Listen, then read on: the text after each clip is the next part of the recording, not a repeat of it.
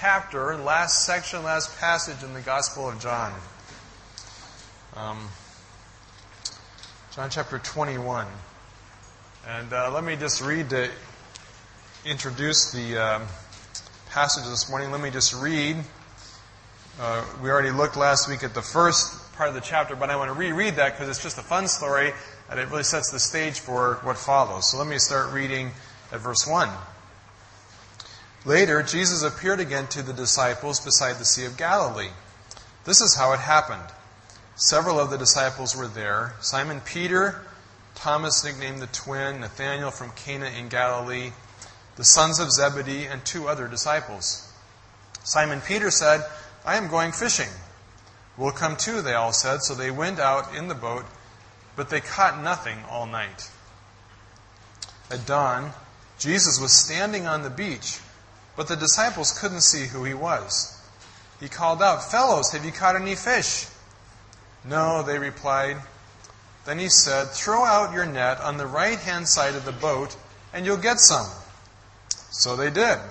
And they couldn't haul in the net because there were so many fish in it. Then the disciple, disciple Jesus loved said to Peter, It is the Lord. When Simon Peter heard that it was the Lord, he put on his tunic, for he had stripped for work, jumped into the water, and headed to shore. The others stayed with the boat and pulled the loaded net to the shore, for they were only about a hundred yards from shore. When they got there, they found breakfast waiting for them fish cooking over a charcoal fire, and some bread. Bring some of the fish you've just caught, Jesus said. So Simon Peter went aboard and dragged the net to the shore. There were 153 large fish, and yet the net hadn't torn. Now come and have some breakfast, Jesus said. None of the disciples dared ask him, Who are you? They knew it was the Lord. Then Jesus served them the bread and the fish. This was the third time Jesus had appeared to his disciples since he had been raised from the dead. After breakfast, Jesus asked Simon Peter, Simon, son of John, do you love me more than these? Yes, Lord, Peter replied. You know that I love you. Then feed my lambs, Jesus told him. Jesus repeated the question Simon, son of John, do you love me?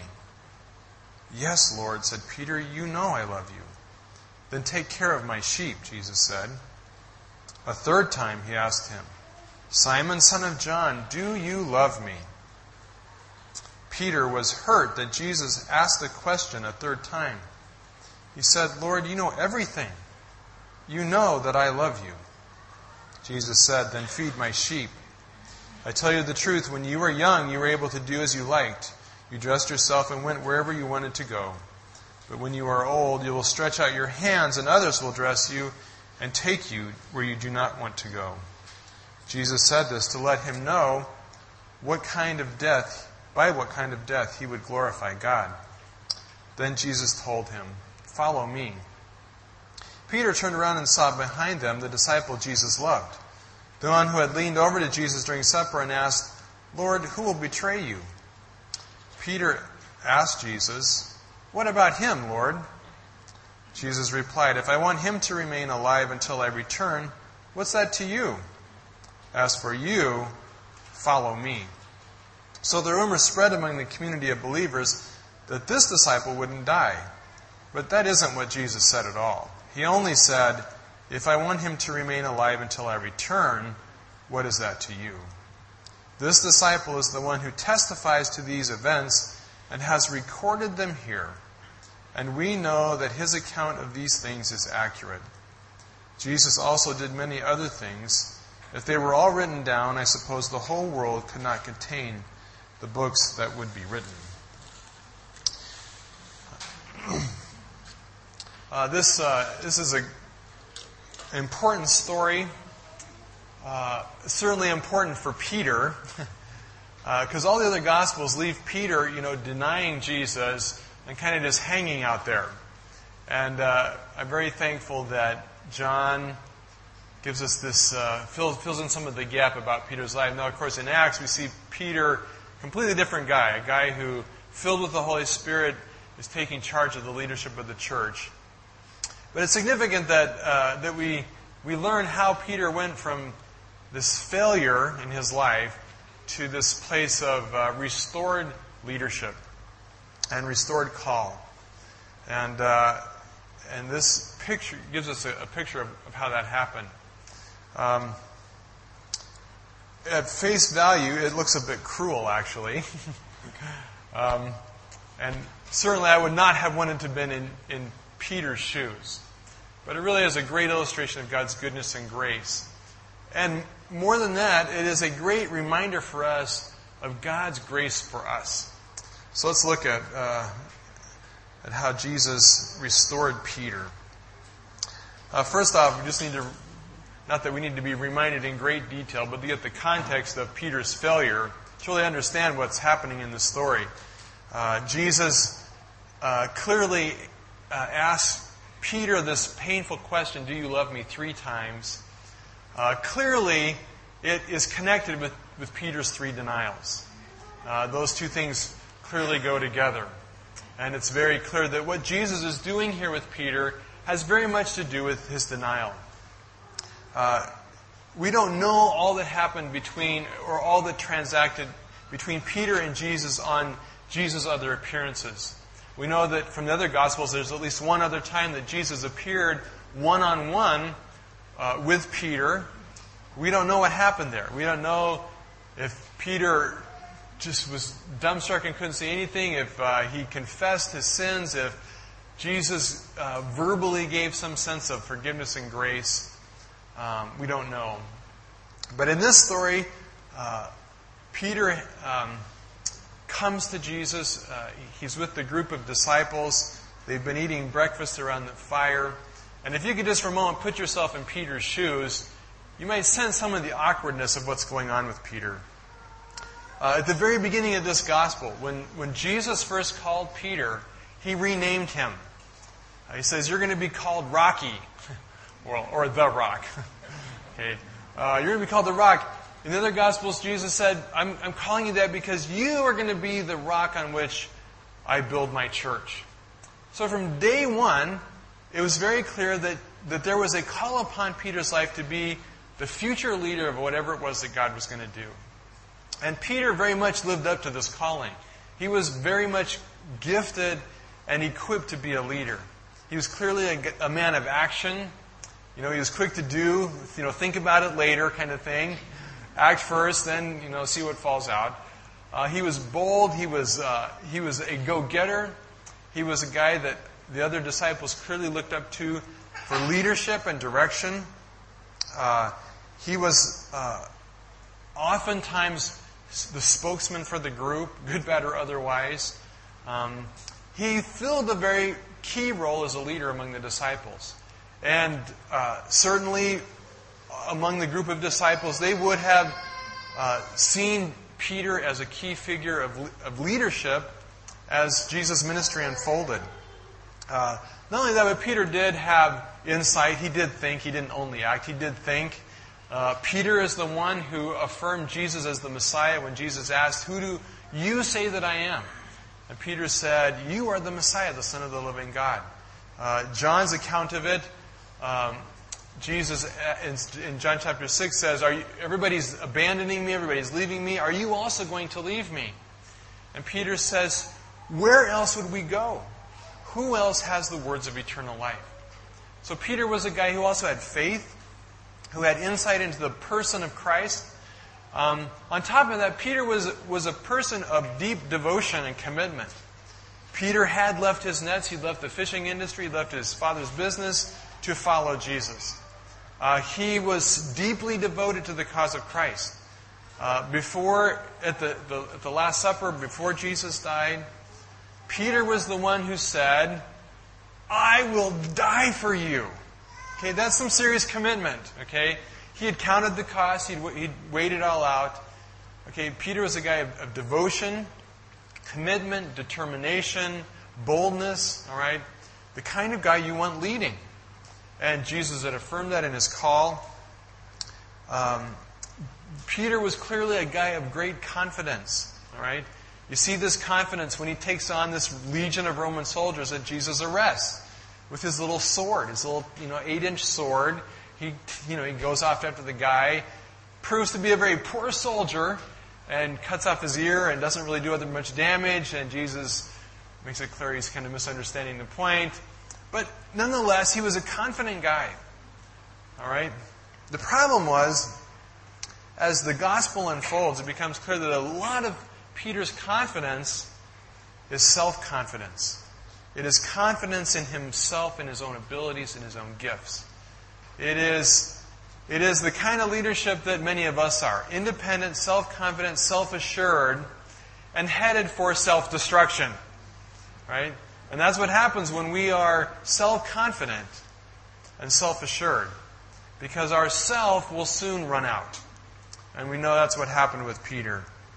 Uh, in his determination and self confidence and commitment to make things happen on his own, he got himself into huge trouble. Another problem with, uh, uh, you know, with the whole story of Peter, Peter definitely does get singled out. And the reality is that what Peter did was not necessarily any worse than what any of the other disciples did. All the disciples abandoned Jesus. All the disciples ran away. Uh, all of them, at some sense and at some level, failed Jesus. All of them failed to understand and grasp who Jesus was. The, the deal with Peter is, and this is the, many, and many of you who are in leadership roles, you know this. The problem with being a leader is being leader is very public, right? There's nothing, pri- when, when leaders mess up, you know, you just don't keep it secret. It's out there, right? Um, when, when, when leaders do stupid things, everybody knows about it, right? Which is why uh, leadership oftentimes is not really all that great. Everybody wants to be a leader, but nobody wants to be a leader who's failed, right? And everybody knew about Peter's failure. And, th- and this is the situation, okay? All the disciples know, Peter knows, Jesus knows that on the night when Jesus was tried, three separate times, Peter flatly denied that he even knew Jesus. All right? He completely broke the trust of friendship. Uh, he let Jesus down in a huge way, and everybody knew it. And the question now is is Peter still fit to lead? So that's the issue. He had been called, he had been set apart, he had been chosen, he had been identified. But when it came to this critical time in life, Peter blew it big time. So now what? Uh, is he disqualified? Did he ruin his shot at leading? Uh, are we to write him off? All right? Did Jesus write him off? I think probably most of the other disciples had written him off. I don't know. It doesn't say. But I'm thinking, you know, the other guys are thinking, hmm, I don't know about Peter. You know, he's a good guy. We love him. We're welcoming back into the group. You know, we're all under grace. But can we follow him now as our leader? Right? Well, because of that, because his fall had been and his failure had been so public, it was necessary for Jesus to restore him publicly. And so here now, with everybody gathered around the campfire, eating breakfast, having a good time, Jesus says in front of everybody, and get the picture. I mean, you're Peter, you're Jesus, everybody's standing around, and Jesus says to you, Peter, do you love me? We're talking about being put on the spot.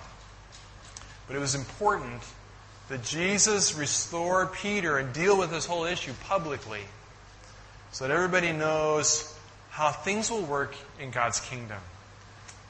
How do things work now in God's kingdom for those who mess up? What does it look like for leaders who fail in God's kingdom? Uh, what's the process? And this is a very important question. In, in, our day, of course, leaders fail. People fail all the time. I mean, we all have mistakes. Uh, it, was it was an especially profound problem, though, when this gospel was written. Because at that time, the church was under severe persecution. And not, well, there were some great martyrs, and we've all read the stories of those great martyrs who stood up and gladly proclaimed Christ uh, as they were being burned at the stake or drawn and quartered. But for everyone who proclaimed Christ, there were just as many who denied him. There were just as many who in the moment of, of, of fierce persecution, uh, failed. And so the question was an important one. What do we do with those who have failed, who in the moment of testing did not stand up for Christ? What do we do with these people? Well, Jesus makes it clear what we do with these people. Uh, and it's important for us because the reality is uh, if you have not failed yet, you will. That's the good news, right? Uh, I want to ask you to raise your hands how many have just failed miserably. Uh, but leader, not leader, you know, important, not important, public, not public, doesn't matter.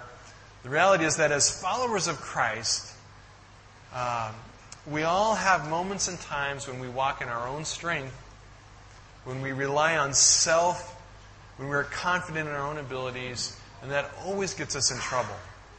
That always gets us into a bad place, right? And what do we do when we fail? What do we do when those who are leading us fail? How do we deal with that? It's an important question. Uh, and it's important to know how we restore, how we are restored, uh, and what God's plan is.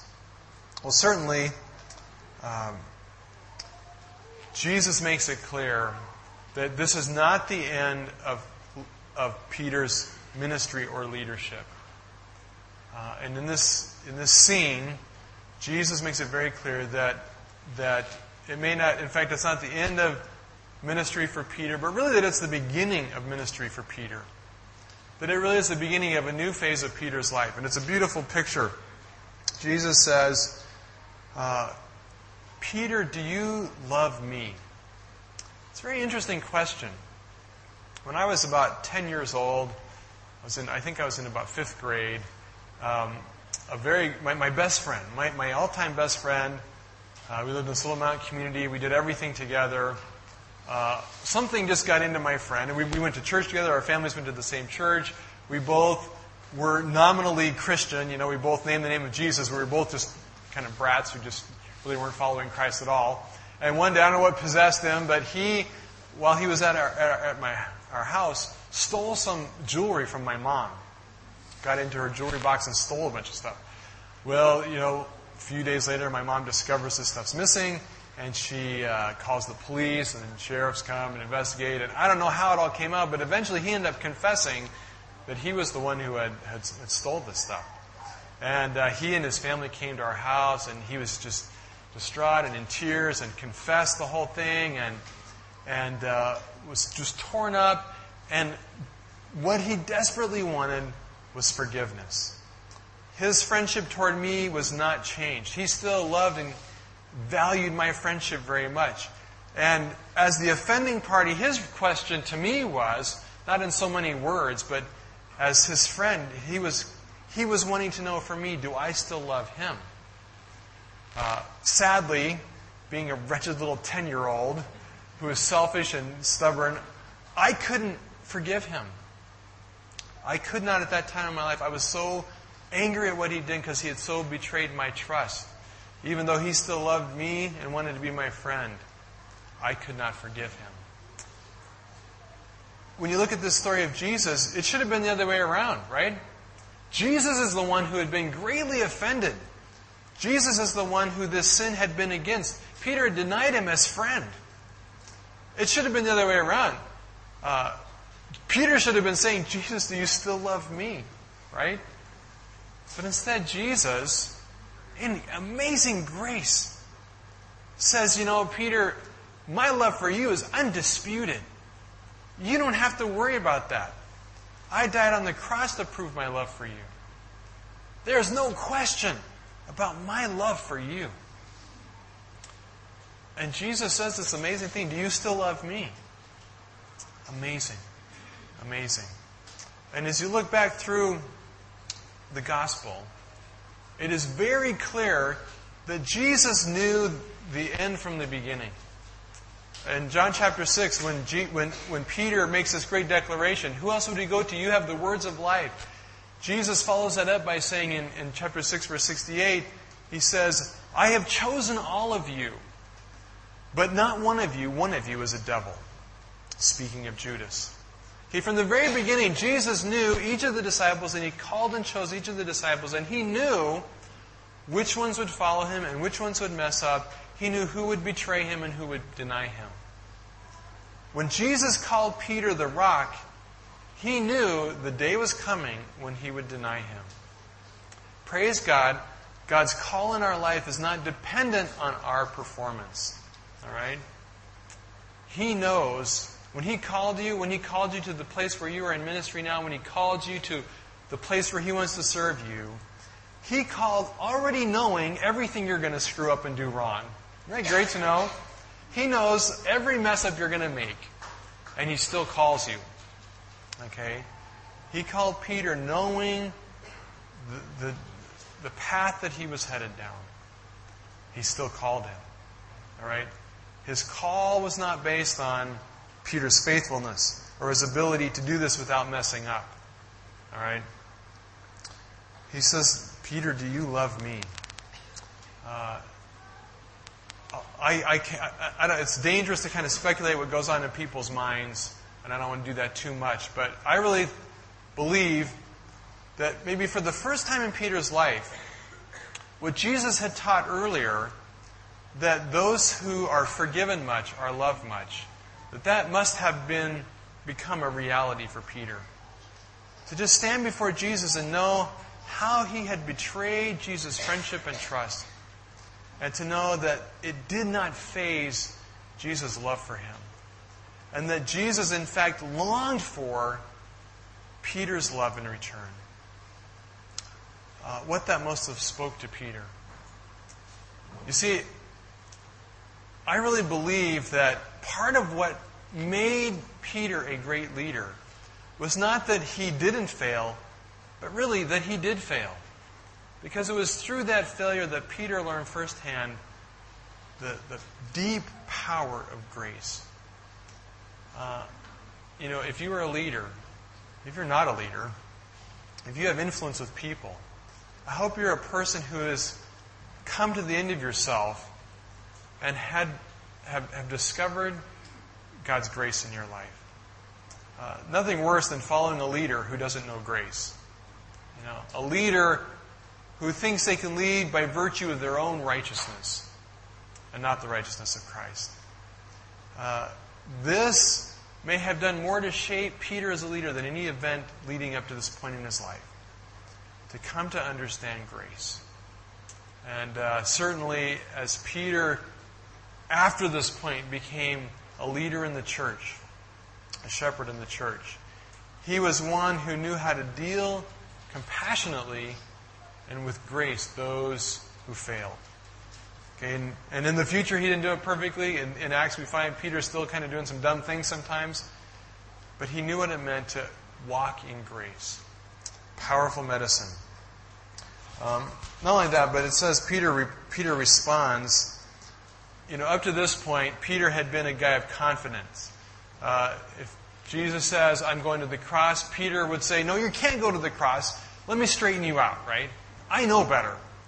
When Jesus said, You're going to deny me, Peter says, I'm not going to deny you. I'm going to, I'm going to die for you. Don't tell me about myself. I know myself, right? He was a guy who had it all figured out, right? Now, Jesus says, Peter, do you love me? And Peter says, First words out of his mouth, Lord, you know. Lord, you know. No longer is Peter confident about himself. No longer is, no longer, you know, Peter got the lesson, okay, I maybe don't know myself as well as I thought. Interestingly, in fact, Jesus' question the first time is, is actually, Peter, do you love me more than these? And most likely, uh, there's some several options of what these could refer to. But most likely, Jesus is saying, Peter, do you love me more than these other disciples love me? A stinging, if that's true, a very stinging rebuke of Peter's attitude. Because up to this point, Peter had been Mr. You know, I'm the man guy. You know, he's the, you know, the basketball player that at the end of the game is the guy that wants the ball because he's the guy that's going to score the goal, which is good in basketball. But in God's game, uh, the go-to guy, you know, is Jesus, not us. Uh, up to this point, Peter had thought he was the go-to guy. I'm the one you can count on, Jesus. Everybody else may leave you, but I'm going to die for you. You can count on me. And Jesus says, Do you really love me more than the rest of these? Are you Mr. Super Spiritual? Are you Mr. I've got it together? And you see a much more humbled, broken Peter says, Lord, you know. You know my heart. Peter doesn't say, I love you more, I love you less. He just says simply, Lord Jesus, you know me, you know my heart, you know my love. I can't say about anybody else. Okay? He's a guy who's now humble and who knows that the important thing is not what he thinks about himself, but it's what God thinks about him. It's not his own assessment of his own love or his own uh, greatness compared to others. What matters is Jesus' assessment of his heart. He says, Lord, you know my heart. Uh, you know my love for you, whatever it is, great or small. I can't lie to you. I can't lie to myself. You know my heart. Um, I really do believe that uh, it is significant that of all the things Jesus could have asked, he asked this question. Uh, Jesus could have said, You know, Peter, are you going to mess up anymore? Can I count on you? Are you going to pull it together? He doesn't ask that. He doesn't say, Peter, you know, you messed up. Did you learn anything? Doesn't ask that, does he? He doesn't say, you know, Peter, can you follow directions? He says, Peter, do you love me? Uh, you know, when it comes down to it in our Christian life, that is the one thing that matters. Do we love Jesus? Now, he does commission Peter to ministry. He, he reinstates uh, his call on Peter's life. But none of that matters if Peter does not really love Jesus. Uh, none, of it, none of it matters what Peter could do, the potential for his life, uh, the plans God has to unfold this, this church, this huge church that Peter will be the, the founding leader of. None of that matters if Peter hasn't sorted out his love and heart's affection for Jesus. Everything else must come out of that. Oh man, how often in my own life I get that backwards. I work to prove to God how good I am. I work to earn God's love. I work to prove that I'm a worthy candidate. Jesus said it doesn't work that way. You just love me first. Okay? You love me. I love you with all my heart, and I, in my grace, have accepted and called you to myself. And what I long for from you is just your love and affection. That's what matters most. First things first. Do you love me? Do you love me? Three times. Do you love me? Do you love me? Peter, do you love me? And really, Jesus every day asks us that, that same question. Whether we've sinned or not sinned, whether we've messed up, whether we've failed horribly, whether we've failed right out in front of God and everybody, where everybody knows it, or we failed in private where nobody sees it. The question Jesus asks is not, you know, how many more times are you going to mess up, or when are you going to get your life together? What Jesus wants to know is right now, where you are at, can you lay aside all your mistakes and failures and just focus on one simple thing, and that is loving me? Loving me.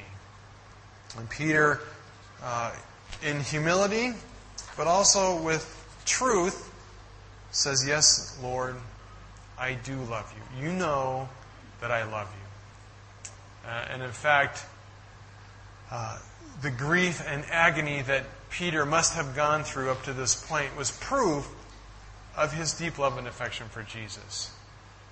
Because he loved Jesus so much, it made what he did so, so painful. And so Jesus restores that broken relationship. He says, Peter, we're, we're good. If you love me, we're good. It's good.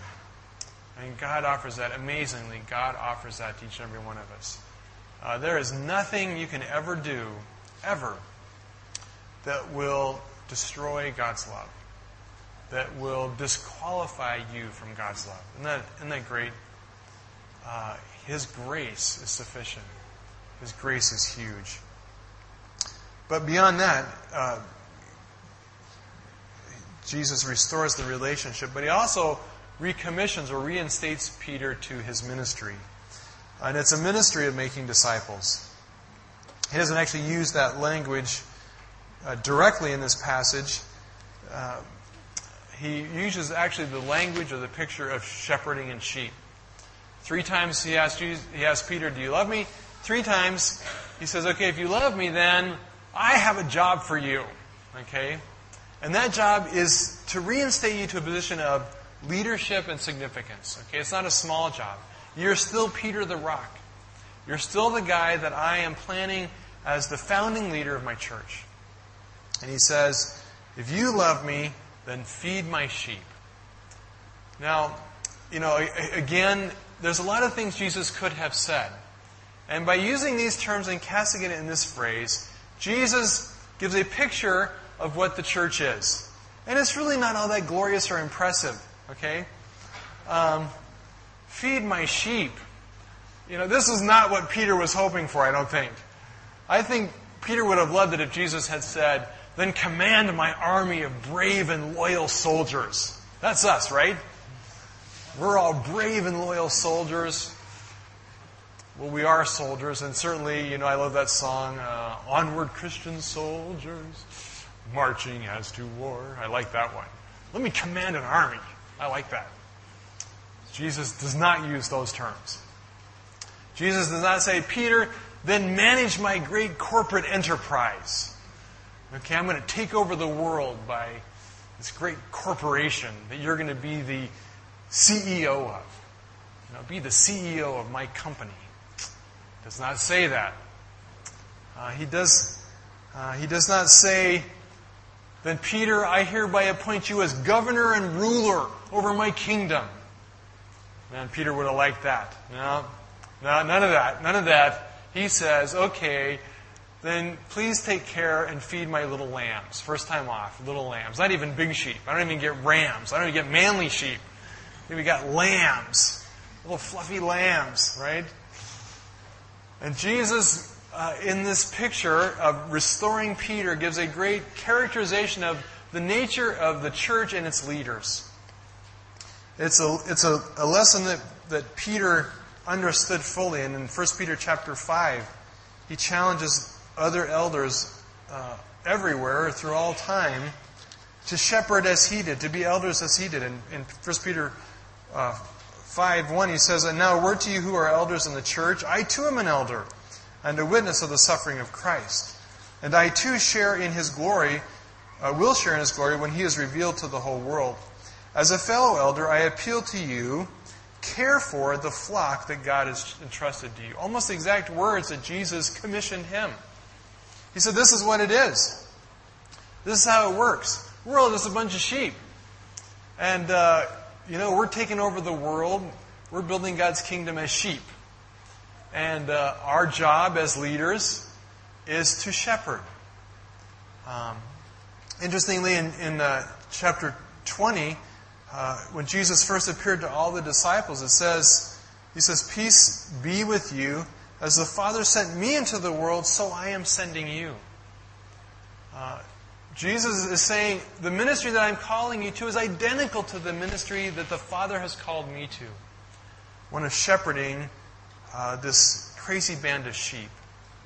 Uh, you know, we're not going to spend, I don't want to spend a lot of time talking about the character nature of sheep and how it applies to us, but certainly it is a picture of people who are weak and helpless, desperately in need of, lead, of a leader, uh, people who are not terribly bright or strong. And uh, Jesus says, Peter, my, my, my people need a shepherd. Great Old Testament allusions in Ezekiel of the failure of Israel's leaders to properly shepherd the flock. And as a result, those from the outside were coming in and destroying the sheep. Uh, Jesus is the great shepherd.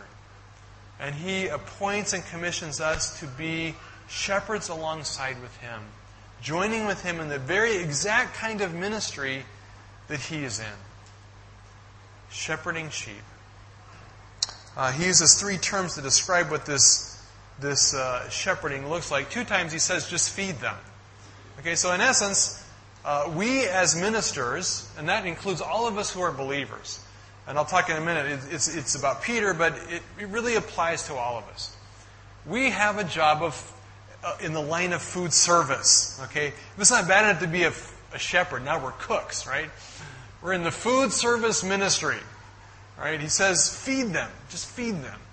Uh, middle time, he says, tend to them, take care of them, nurture them, watch over them. Right?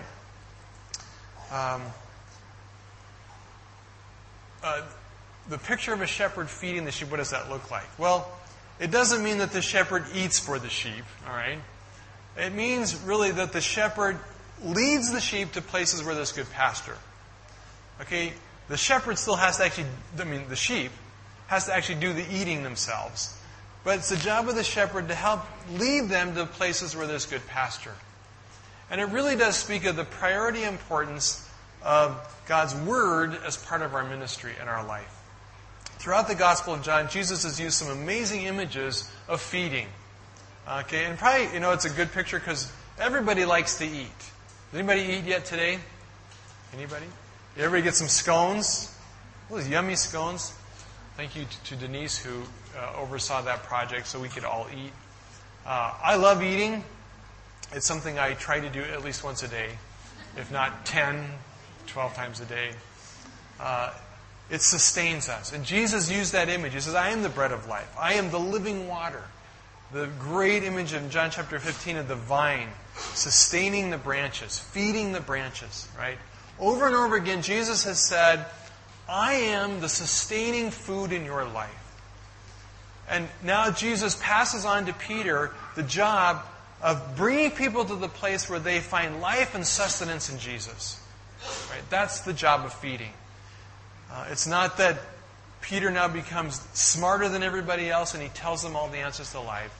It really is the job of leading the sheep to the place where they find Jesus and they learn to drink in his living water. They learn to eat of his bread of life. They learn to draw from that vine the sustaining life of Christ. Okay, that's the job that, that Jesus has given to Peter.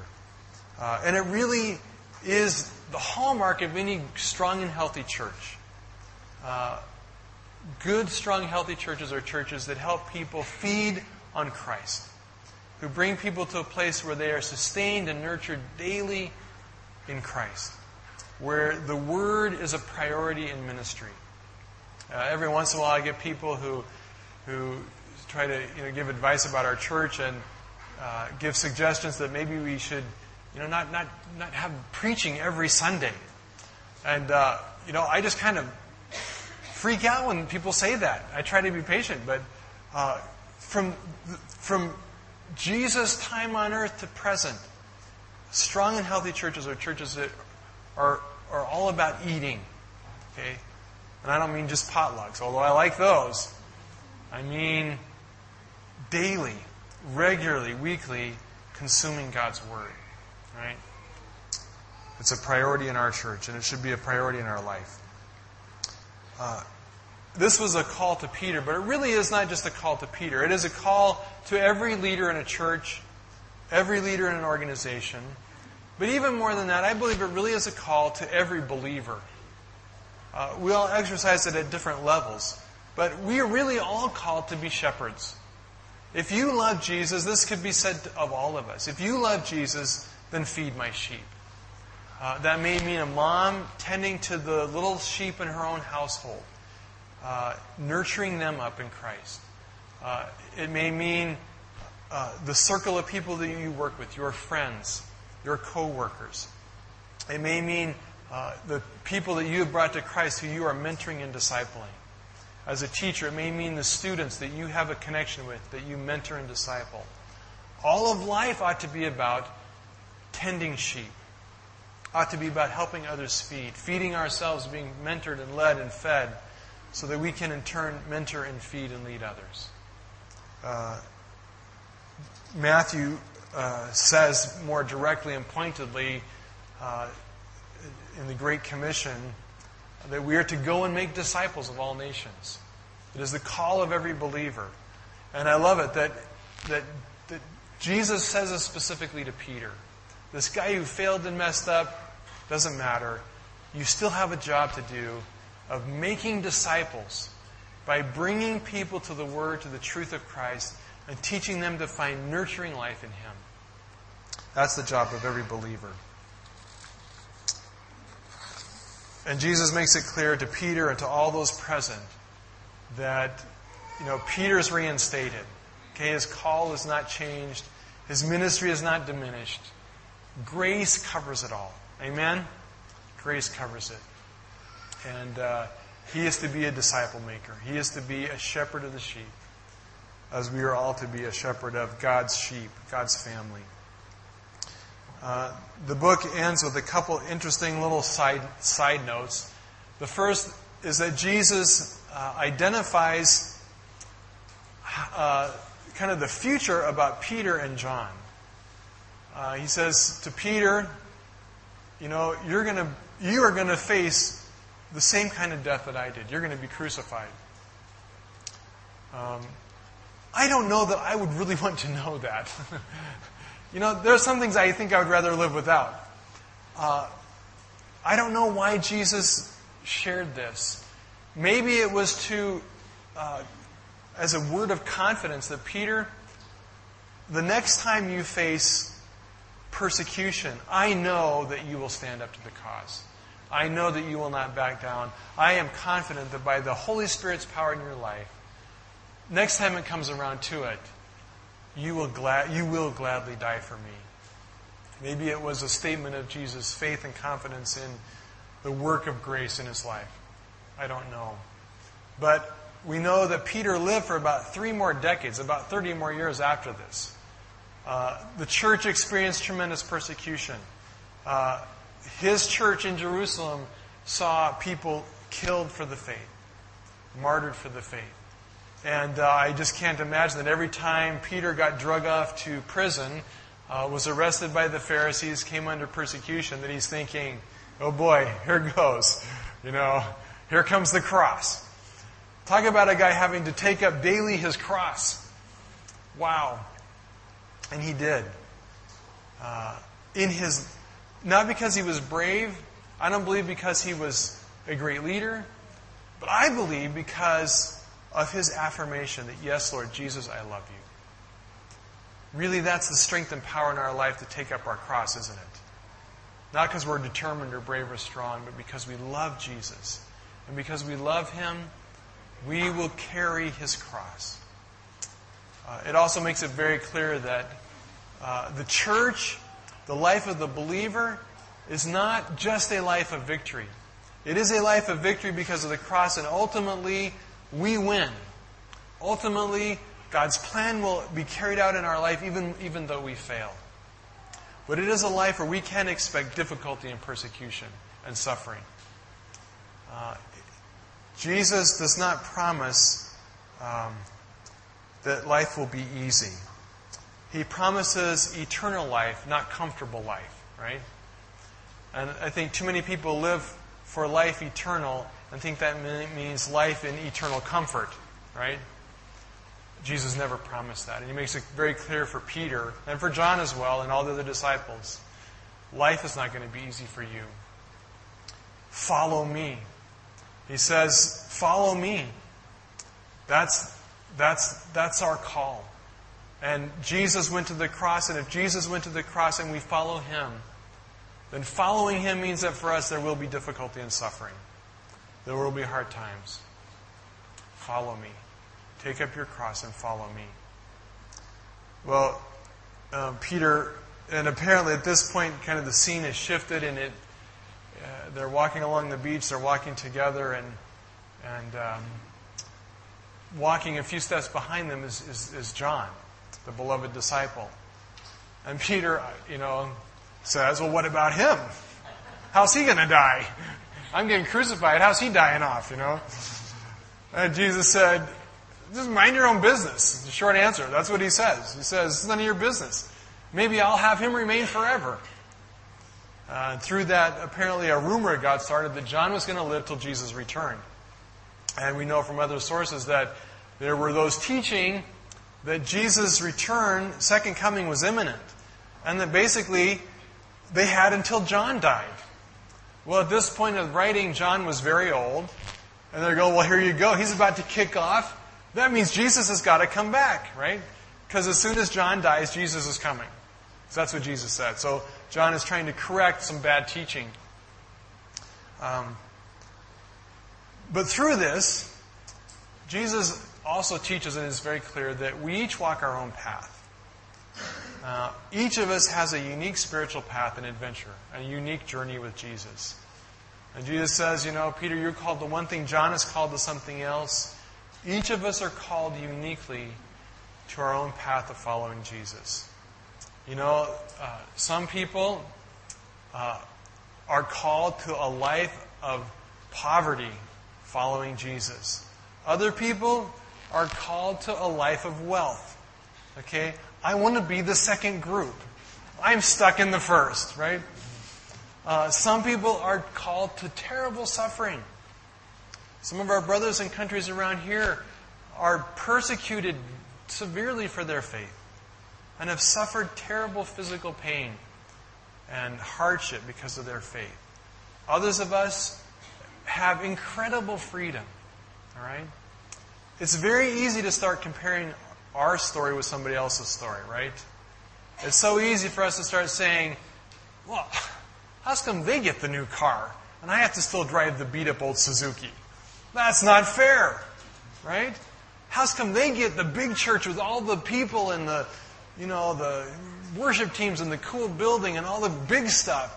And I'm out in some rural church, you know, in a bamboo shack. And why does it work that way?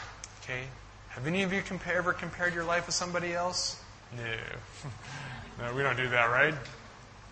Jesus says, each person's journey is unique. And don't compare your story with somebody else's, okay?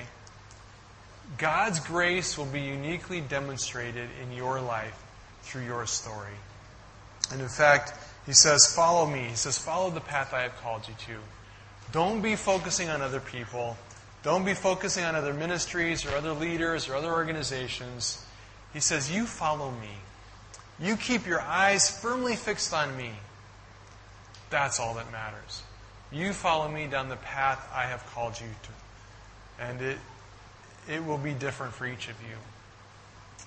And finally, he closes by saying, uh, you know, this is the one who testifies to these events. I am an eyewitness. I record what I have seen. John says, I have, I have had this amazing encounter and experience with Christ. And in the end, all I've done is just written down my own experience with Jesus. My story of encountering Christ. Now, John was very unique in that he encountered the living, incarnate Jesus.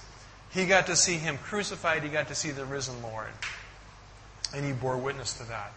And in that sense, John has a very unique story, okay?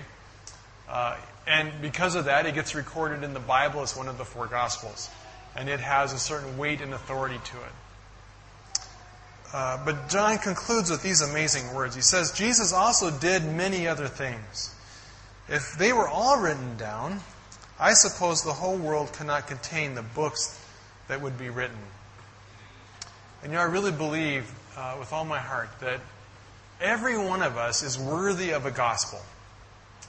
That really, as Jesus is revealed to us, and as we encounter the cross and the grace of Christ in our life, we all really bear witness to the same kind of experience that John did. Okay, ours is not uh, one with a historical Jesus who lived and, and walked in flesh, but it is the same Jesus who encounters us in our heart and soul and who has radically transformed our life. As I get older, uh, which seems to accelerate as you get older, right?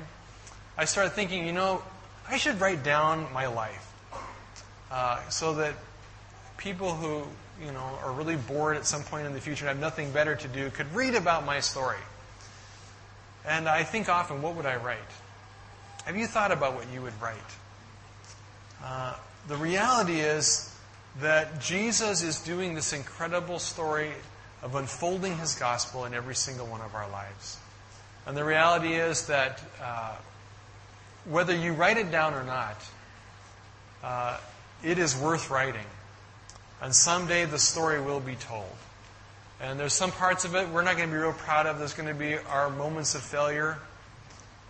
But even in those, God's grace shines through, doesn't it? Even in Peter's huge failure, it served to display God's grace.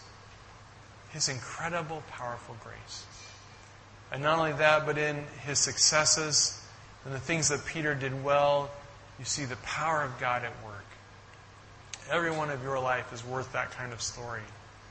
And, uh, you know, Satan oftentimes tells us we're nothing, we're nobody, we're not important. It's not true. If everything that Jesus did could be told, it would fill the world many times over. And what Jesus is doing in your life is a story worth telling. Uh, you have an incredible gospel being written in your life.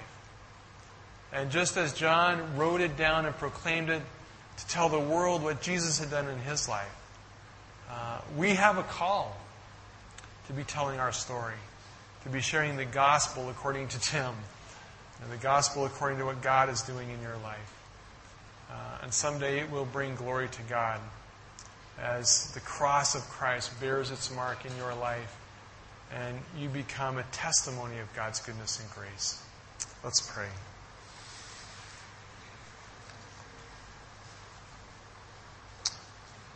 Lord Jesus, I do really just thank you so much for each person here and uh, just every life represented, uh, a story of your incredible unfolding grace, uh, a story that still is being written with chapters of, of discouragement and failure and, uh, and just of hardship, but also chapters of great success, of the great move of your grace, of an ever growing and increasing understanding of your love and your power in our life. But I really do pray for every one of my brothers and sisters in Christ that you would just help us to have a glimpse of the end of the story uh, where we know that Jesus will be exalted in us. As we follow you, as we uh, shepherd people around us, as we learn to daily feed more and more on your word and your truth, uh, Lord, we pray that our lives truly would bring glory to your name. And uh, Lord, we just we thank you most of all for Christ, for the cross. Uh, that even though we fail you miserably sometimes, your love for us is constant. And all you ask, all you ask is of us is, do you love me? Lord Jesus, we do love you and pray that that love would be poured out in a life rich in grace. We ask in Jesus' name. Amen.